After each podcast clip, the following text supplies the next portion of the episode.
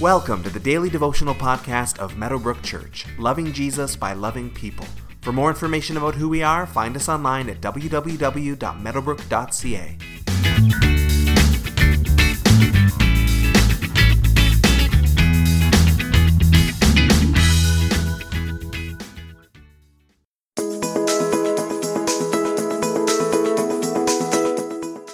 Scripture tells us to consider both the kindness and the sternness of God. Most of us probably lean a little to one side of that coin or the other. If we view God as overly stern, we need to learn to grow much more in His love, His grace, His mercy, His goodness. But much of our current worship and theology in the West tends to focus more on these amazing qualities, and we can lose our sense of His sternness. While we revel in the love of God, which is real and amazing, we don't want to lose sight of our fear of God at the same time. Our text today is Revelation chapter 2, verses 18 through 29, as Jesus continues his dictation to the seven churches. To the angel of the church in Thyatira, write These are the words of the Son of God, whose eyes are like blazing fire, and whose feet are like burnished bronze. I know your deeds, your love and faith, your service and perseverance, and that you are now doing more than you did at first. Nevertheless, I have this against you. You tolerate that woman Jezebel, who calls herself a prophet. By her teaching, she misleads my servants into sexual immorality and the eating of food sacrificed to idols. I have given her time to repent of her immorality, but she is unwilling. So I will cast her on a bed of suffering, and I will make those who commit adultery with her suffer intensely, unless they repent of her ways. I will strike her children dead, then all the churches will know that I am he who searches hearts and minds, and I will repay each of you according to your deeds.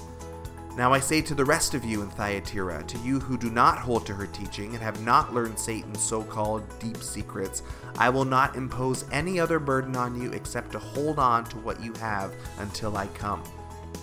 To the one who is victorious and does my will to the end, I will give authority over the nations, that one will rule with an iron scepter and will dash them to pieces like pottery, just as I have received authority from my Father. I will also give that one the morning star. Whoever has ears, let him hear what the Spirit says to the churches. Thyatira was a smaller town than the other cities listed in the book of Revelation. It was thoroughly blue collar, known mostly for its trade guilds that dealt with metalworking. It makes it a little interesting that Jesus reveals himself like a blazing furnace with bronze feet. He truly knows his audience here. Like most of the cities of Revelation, Thyatira had well known pagan temples throughout and was inundated with false teaching on all sides. Jesus praises the church for their good deeds, for their love and faith, their service, their perseverance, and that they are presently doing more than they did at first. In other words, they are growing, they are maturing in their faith, which is what we would want from anyone who follows after Jesus growth. And yet, even as they're doing so, they are tempted to be led astray by the false teacher Jezebel Many people have interpreted and overinterpreted what this might mean, but all we really know is basically what's here in the text. We know Jezebel also was the most evil queen of the Old Testament, a manipulative and controlling woman who led Israel into idolatry.